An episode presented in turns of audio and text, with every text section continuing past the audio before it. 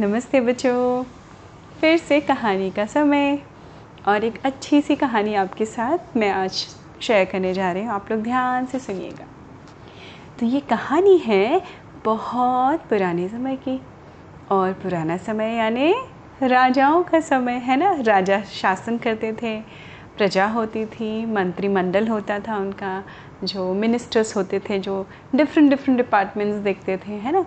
जैसा मैं पहले भी आपको कहानियों में बता चुकी हूँ बच्चों।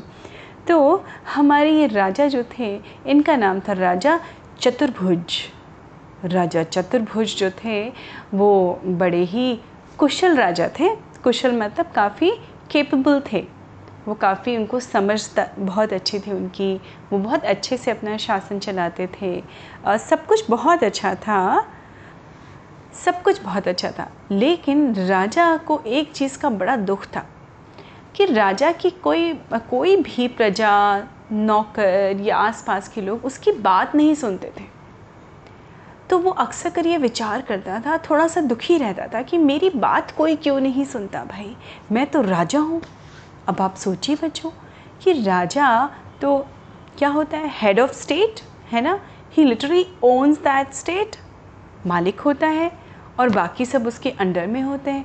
तो अगर मालिक की बात उसकी प्रजा या सर्वेंट्स या नौकर ना सुने या उसके सबॉर्डिनेट्स या उनके छोटे जो उनके अंडर में काम करते हैं वो ना सुने तो कितनी तकलीफ़ होती होगी है ना? ख़राब लगता होगा। अब राजा बड़े सोच विचार में रहता था। उसके अंदर बहुत सारा एक क्या होता था? आ, गहन विचार चलता रहता था। अपने मन में अपने ही आप को सवाल करता था। अपने आप ही उसके जवाब देने की कोशिश करता था। जैसा कि हम सब बहुत बार ऐसा करते हैं, सोचते हैं अपने मन में। अब वो सोचिए आप बच्चों, एक राजा जिसकी प्रजा उसका कहना ना माने, उसकी बात ना सुने, वो उसके लिए कितना बड़ा कष्टकारी था दुखदाई था मतलब ट्रबलसम था राजा के लिए। बड़ा एट टाइम्स उनको बड़ा डिसरिस्पेक्टफुल लगता था। एक बार वो नगर यात्रा पे जा रहे थे तो वो राजा अपनी सवारी पे बैठे थे और उनके मंत्री साथ थे, उनके जो महामंत्री होते हैं, महामंत्री भी साथ में थे और उन्होंने वह सामने से एक आदमी जा रहा था। राजा ने कहा, ए, सुनो, इधर आओ। तो उसने ध्यान ही नहीं दिया, उसने देखा और वो चला गया। तभी जो है उसके जो मंत्री थे, महामंत्री, उन्होंने कड़क के बुलाया, इधर आओ, राजा आपको बुला रहे हैं, आपने सुना नहीं, इधर आओ। तो वो फटाफट से आ गया आदमी। अब राजा तो राजा ने, राजा को जो कहना था वो तो भूल गए। उन्होंने उस आदमी को वापस भेज दिया। पर वो घर आके राजा अपने महल आके राजा चतुर्भुज बड़े उदास रहने लगे। उन्होंने कहा कि देखा मेरे मंत्री की भी बात सुनते हैं लोग। मेरी बात कोई नहीं सुनता। ऐसा क्यों है? तब सोचने लगे कहीं ऐसा तो नहीं। मेरे नाम में समस्या। मेरा नाम चतुर्भुज। ये भी कोई नाम होता है? चतुर्भुज। हम्म, मुझे लगता है अपना नाम बदलना पड़ेगा। अब उनका एक एक सगा दोस्त था। बहुत ही फास्ट फ्रेंड जैसे आप सबके होते हैं ना बच्चों best friend B F F वैसे ही उनके एक दोस्त थे। उनका नाम था सेठ गोलम दास। अब वो अपने दिल की सारी बात सेठ गोलम दास को ज़रूर बताते थे। उन्होंने गोलम दास को बुलवा लिया और गोलम दास से राजा चतुर्भुज ने बैठ के अपने मन का दुख ज़ाहिर किया। मतलब अपनी आ, अपना ग्रीफ या अपना दुख उनको बताया। कि देखो भाई, मुझे ऐसा लगता है मेरी कोई बात नहीं सुनता। मुझे लगता है मेरे नाम में समस्या है। तुम बताओ, गोलम गोलम दास तुम्हें ऐसा नहीं लगता चतुर्भुज भी कोई नाम होता है? तुमने कभी किसी राजा का नाम चतुर्भुज सुना है? इट्स सो फनी ये तो नहीं हो सकता। लगता है मुझे अपना नाम चेंज करना पड़ेगा। सेठ गोलमदास सुन रहे थे। उन्होंने कहा, राजा, आप कर तो सकते हैं, लेकिन महाराज, सोचिए चतुर्भुज राजा हो या जो भी नाम नाम से कुछ फ़र्क नहीं पड़ता।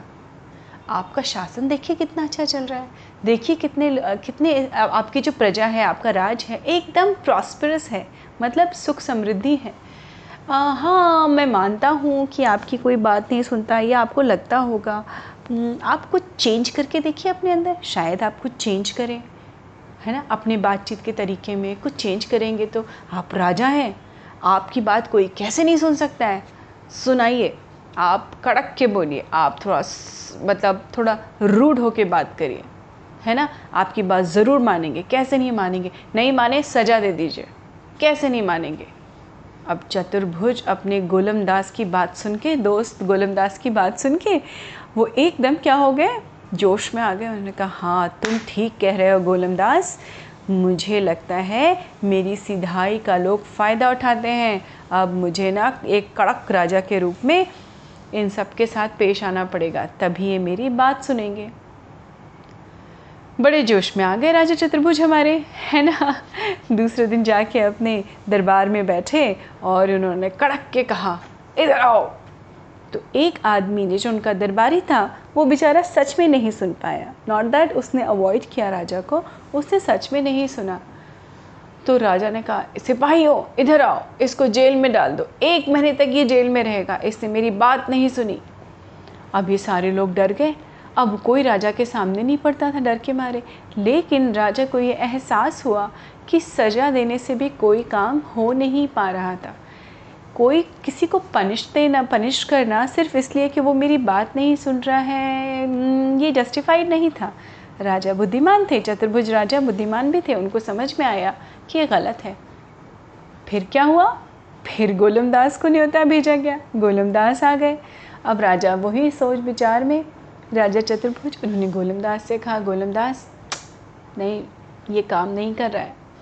मैं ऐसे नहीं हूँ मैं ऐसा नहीं कर सकता। गोलमदास सोचने लगे। गोलमदास ने कहा, राजा चतुर्भुज, मेरे पास एक बहुत अच्छा विचार आया है। एक दूर गाँव में एक बूढ़ा जादूगर रहता है। वो जादूगर बड़ा ही फ़ेमस है, बड़ा प्रसिद्ध है। उसने बड़े बड़े कारनामे किए हैं। चतुर्भुज राजा ने कहा अच्छा आँखें चौड़ा के पूछा अच्छा बताओ बताओ, कौन से कारनामे किए हैं? गोलमदास ने कहा, महाराज, उसने तो घोंगे को। घोंगा आप सब जानते हैं बच्चों? घोंगा, जिसको स्नेल कहते हैं, स्नेल, है ना? स्नेल देखा है बच्चों आप लोगों ने? बहुत धीमे धीमे चलता है, बहुत धीमे धीमे चलता है। तो राजा ने कहा हाँ बताओ, घोंगे का उसने क्या किया? उसने कहा हाँ जो राज जादूगर है, राज, जादूगर का नाम है टीकम सिंह। उस टीकम सिंह जादूगर ने उस घोंगे को दौड़ना सिखा दिया अपने जादू से। उसने जो जादू चलाया, अब तो वो घोंगा दौड़ दौड़ के जाता है। कितने जानवरों को वो रेस में पछाड़ चुका है। राजा की आँखें चौड़ी हो गई। अविश्वास था, पर विश्वास भी था दोस्त की बातों पे। राजा ने कहा अच्छा ऐसी बात है? और बताओ, और क्या किया उसने? तो उसने कहा, अरे, आपको पता है, उसने चीटी को, छोटी सी चीटी को डांस करना सिखा दिया। वो तो अब ये मस्त डांस करती है, बहुत अच्छा डांस करती है। अब राजा चतुर्भुज का तो विश्वास, अविश्वास मिक्स, मिश, मिक्स हो रहा था। उसको विश्वास भी नहीं हो रहा था कि जो गोलमदास कह रहे थे। लेकिन उनको पता था कि उनका दोस्त झूठ नहीं बोलेगा उनसे, है ना? उन्होंने कहा अच्छा ये तो बड़ा ही चमत्कारिक जादूगर लगता है टीकम सिंह। गोलमदास ने कहा हाँ महाराज, बड़ा ही जादूगर, बहुत ही चमत्कारी जादूगर है। एक भालू था। भालू ने कहा, मुझे तो हनी के लिए माउंटेन पे चढ़ना पड़ता है, मैं थक जाता हूँ, देखो मैं कितना मोटा हूँ।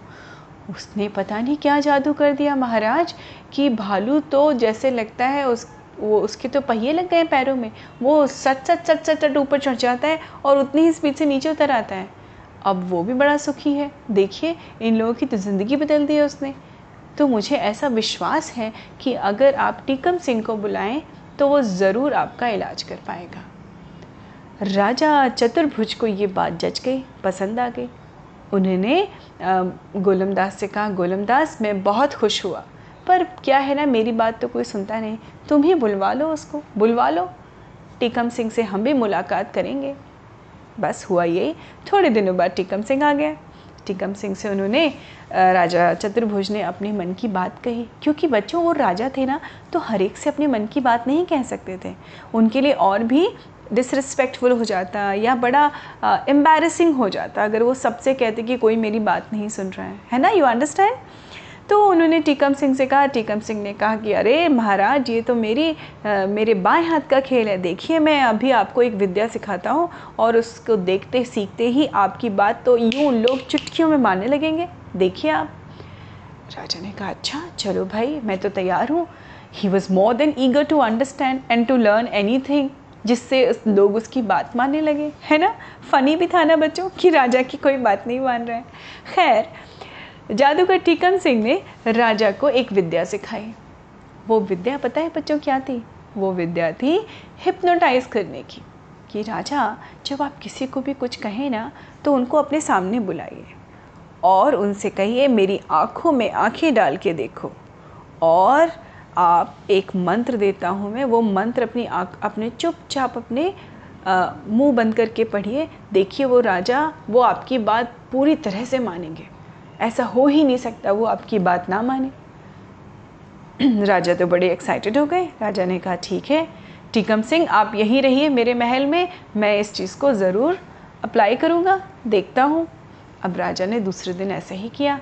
एक सर्वेंट को बुलाया, उससे कुछ कहना था। उन्होंने कहा, मेरी आँखों में आँखें डाल के देखो।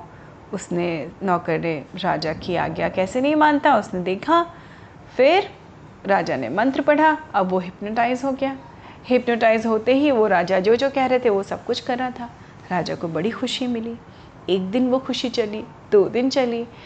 क्योंकि आप सबने रियलाइज़ किया बच्चों, ये कितना कम्बरसम या टीडियस टास्क था राजा के लिए। कितना डिफ़िकल्ट टास्क था कि हर इंसान को बुलाए जिससे वो कुछ भी कहना चाहता है। पहले उसको बोले, मेरी आँखों में आँखें डालो। फिर वो मंत्र पढ़े, फिर वो हिप्नोटाइज करे। And after a point he realise छः सात दिनों में वो ये करते करते भी ऊब चुके थे।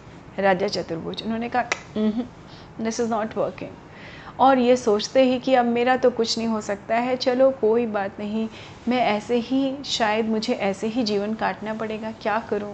मैंने तो हर तरह से देख लिया मैंने तो बहुत कड़क के हुक्म दे के भी बात करना सीख लिया मैंने आ, मैंने पोलाइट होके भी नहीं पोलाइट तो नहीं मैंने आ, सब तरह से किया इन आ, सारे जतन किए जादूगर का जादू भी नहीं चला। शायद मैं ऐसे ही क्या पता ईश्वर ने शायद ऐसे ही बनाया हो। हूँ तो मैं राजा। चलो ठीक है गोलमदास ठीक कहता है मेरी प्रजा सुखी है मुझे इसी में खुश रहना चाहिए। ये सोचते सोचते उदास होकर वो एक जगह घोड़े पे सवार थे चलते चलते एक जगह रुक गए थे। वहीं सामने से एक युवक जा रहा था। युवक मतलब यंग मैन। उसने देखा, महाराज, चतुर्भुज बड़े ही उदास खड़े हैं। तो उससे रहा नहीं गया। उसने पूछा, महाराज महाराज को मेरा प्रणाम है। महाराज, क्या मैं जान सकता हूँ आप इतने दुखी क्यों हैं? मुझे ऐसा लग रहा है कि आप बहुत दुखी हैं। राजा ने उसको अपने मन की व्यथा बता दी, क्योंकि वो अनजान था। उसने कहा हाँ तुम सही कह रहे हो। मैं परेशान हो चुका हूँ। मेरा, मेरी परेशानी ये है कि कोई मेरी बात नहीं सुनता। महाराज की बात सुनते ही उस युवक ने कहा, महाराज, मेरे पास एक्चुअली में आपकी समस्या का सॉल्यूशन है। मेरे पास आपकी समस्या का हल है। पर मुझे दो पेपर चाहिए और एक कलम चाहिए। दो पेपर और कलम मतलब पेन बच्चों। महाराज ने कहा, अरे, यहाँ तो नहीं है, कोई बात नहीं। तुम चलो मेरे साथ राजमहल, मैं तुम्हें दूँगा। पर क्या तुम्हें यकीन है, उन दो पेपर से और कलम से मेरी समस्या का समाधान हो जाएगा? मेरी प्रॉब्लम सॉल्व हो जाएगी। तो उस युवक ने कहा, जी महाराज, मुझे यकीन है, पूरा पूरा विश्वास है। महाराज को एक अलग से, एक अलग सा यकीन दिखाई पड़ा उस युवक में, उस यंग मैन में। वो महाराज उसको अपने महल में ले गए। अब उसको पेपर दिया गया और पेन दिया गया। उसने क्या किया? उसने पहले पेपर पे लिखा नंबर वन और नीचे कुछ लिखा। दूसरे पेपर पे लिखा नंबर टू और नीचे कुछ लिखा। और महाराज से कहा, महाराज, ये पेपर नंबर वन है। ये अगर आप किसी को बुला के कोई भी बात कहना चाहते हैं तो कोई भी ऑर्डर देना चाहते हैं, और अगर आपको लगता है वो आपकी बात सुने तो जो पेपर नंबर वन पे लिखा है, वो आपको पहले कहना है। और फिर जब आपका काम हो जाए तो आपको पेपर नंबर टू वाली बात उससे कहनी है। और कहने के बाद अगर आप देखते हैं कि सामने वाले इंसान पे या जिसको आपने बुलाया है, अगर वो मुस्कुराता है, इसका मतलब आपका, आपकी बात उसने सुनी। अब महाराज तो बड़े ही ईगर हो गए एक्साइटेड भी थे। थ्रिल्ड भी थे कि अच्छा ऐसा हो सकता है। अब उन्होंने ध्यान लगा के, ध्यान लगा के, ध्यान लगा के याद किया। ओके पेपर नंबर वन पे ये लिखा है। पेपर नंबर टू पे ये लिखा है। तो मुझे पेपर नंबर वन वाली बात किसी से पहले कहनी है। पेपर नंबर टू वाली बात किसी से काम होने के बाद कहनी है। और अपने मन में वो क्या कर रहे थे? मर्म कर रहे थे, ध्यान कर रहे थे। और उन्होंने देखा तभी सामने से एक उनका सर्वेंट जा रहा था। उन्होंने बोला, इधर आओ क्या आप कृपया मेरे लिए फल ला सकते हैं? मतलब can you please get me some fruits महाराज की बात सुनते ही उस नौकर ने सिर झुकाया और महाराज से कहा, जी महाराज, अवश्य। वो अंदर गया, वो फ्रूट्स काट के लेके आया थाली में। महाराज के सामने उसने फ्रूट्स रखे और महाराज ने क्या कहा? पेपर नंबर टू वाली बात। थैंक यू सो मच धन्यवाद। आपने मेरे, आप मेरे लिए फल लेके आए, इसके लिए आपका धन्यवाद। और ये सुनते ही उनका जो सर्वेंट था वो मुस्कुराया और चला गया। अब ये चेंज तो राजा ने एक्सपेक्ट नहीं किया था बच्चों, है ना? जो उसकी कोई बात नहीं सुनता था और आज जो है वो इन दो मैजिकल पेपर पे जो लिखा हुआ था, उसके कारण उसकी बात सुनने लगी। अब तो वो खुश हो गया। उसने युवक की तरफ़ देखा और राजा चतुर्भुज ने कहा, आज मैं बहुत खुश हुआ। मेरे जीवन की सबसे बड़ी समस्या का समाधान तुमने निकाला, युवक। तुम बहुत ही अक्लमंद हो। और ये लो सोने की सौ अशरफियाँ। ये तुम्हारा इनाम और ये दो पेपर मेरे जीवन की सबसे बड़ी सीख है। सबसे बड़ी शिक्षा है। इसको मैं अपने पास रखूँगा और हमेशा इसका यूज़ करूँगा। महाराज की बात सुन के युवक खुश हो गया। उसने कहा, जी महाराज, धन्यवाद। धन्यवाद, आपने मुझे इस काबिल समझा और वो वहाँ से चल दिया। अब उसके पीछे पीछे जादूगर टीकम सिंह भागा उसने कहा, अरे भाई, तुमने राजा को क्या सिखा दिया? क्या सिखाया? जो मेरा जादू नहीं कर पाया काम, वो तुम्हारे इन दो पेपर में तुमने क्या लिखा था? तो नवयुवक हंसा, वो लड़का हंसा, उसने कहा, नहीं, मेरी माँ की सीख लिखी थी मैंने। मेरी माँ ने मुझे बचपन में बताया था कि जब भी तुम्हें किसी से कोई काम करवाना हो या कुछ भी कहना हो तो हमेशा सबसे पहले प्लीज़ कहो। प्लीज़ यानी कृपया। और जब काम हो जाए या आपकी बात मान ले तो आप उसको बोलिए थैंक यू या धन्यवाद। बस, यही तो मैंने लिख के दिया राजा को। अब जादूगर की बात समझ में आई, उसने कहा, ओहो तब वो सोच में पड़ गया जादूगर कि मेरे इतने बड़े बड़े जादू करने का क्या उपाय? क्या उसका फ़ायदा? क्योंकि जब ये छोटी सी बेसिक सी बात मुझे समझ में नहीं आई, मैं इतने बड़े बड़े जादू करके बड़े बड़े इंसान, बड़ा इंसान, बड़ा जादूगर होने के का दावा करता हूँ क्लेम करता हूँ, लेकिन मुझे ये छोटी सी बात समझ में नहीं आई, जो बहुत बेसिक सी बात है। टू रिमेन हम्बल ह्यूमिलिटी जब आप हम्बल होते हैं, आप ह्यूमिलिटी होती है आपके अंदर तो आपकी बात सुने सारे लोग सुनते हैं और आप बहुत आगे जाते हैं जीवन में। युवक ने हंस के कहा हाँ आप सही कह रहे हैं। टिकम सिंह जी, मेरी माँ ने बताया था कि अगर आप जितनी मेहनत करें जीवन में, आप आगे बढ़िए, लेकिन आगे बढ़ने के साथ साथ आपको हमेशा हम्बल रहना चाहिए। दूसरों का हमेशा बहुत रिस्पेक्टफुली बुलाना चाहिए। आपकी ह्यूमिलिटी आपको बहुत आगे तक लेके जाती है। आप जितने ही सिंपल सोबर और सिंसियर होंगे, और देखिए, राजा के पास तो सब कुछ था। है ना बच्चों? लेकिन फिर भी इन दो मैजिकल वर्ड्स क्या? प्लीज़ एंड थैंक यू ये बोलते ही सारे लोग उसकी बात मानने लगे, और राजा भी खुश, और जीवन का उसको एक मूल मंत्र मिल गया। है ना बच्चों? ये मूल मंत्र हमेशा आप लोग याद रखिएगा। प्लीज़ और थैंक यू तो हमेशा इन मैजिकल वर्ड्स का प्रयोग करते रहिए यूज़ करते रहिए और जीवन में आगे ही आगे बढ़ते जाइए। मैं आपसे कहानियाँ लेके मिलती रहूँगी समय समय पे। तब तक अपना पूरा ध्यान रखिए। नमस्ते बच्चों।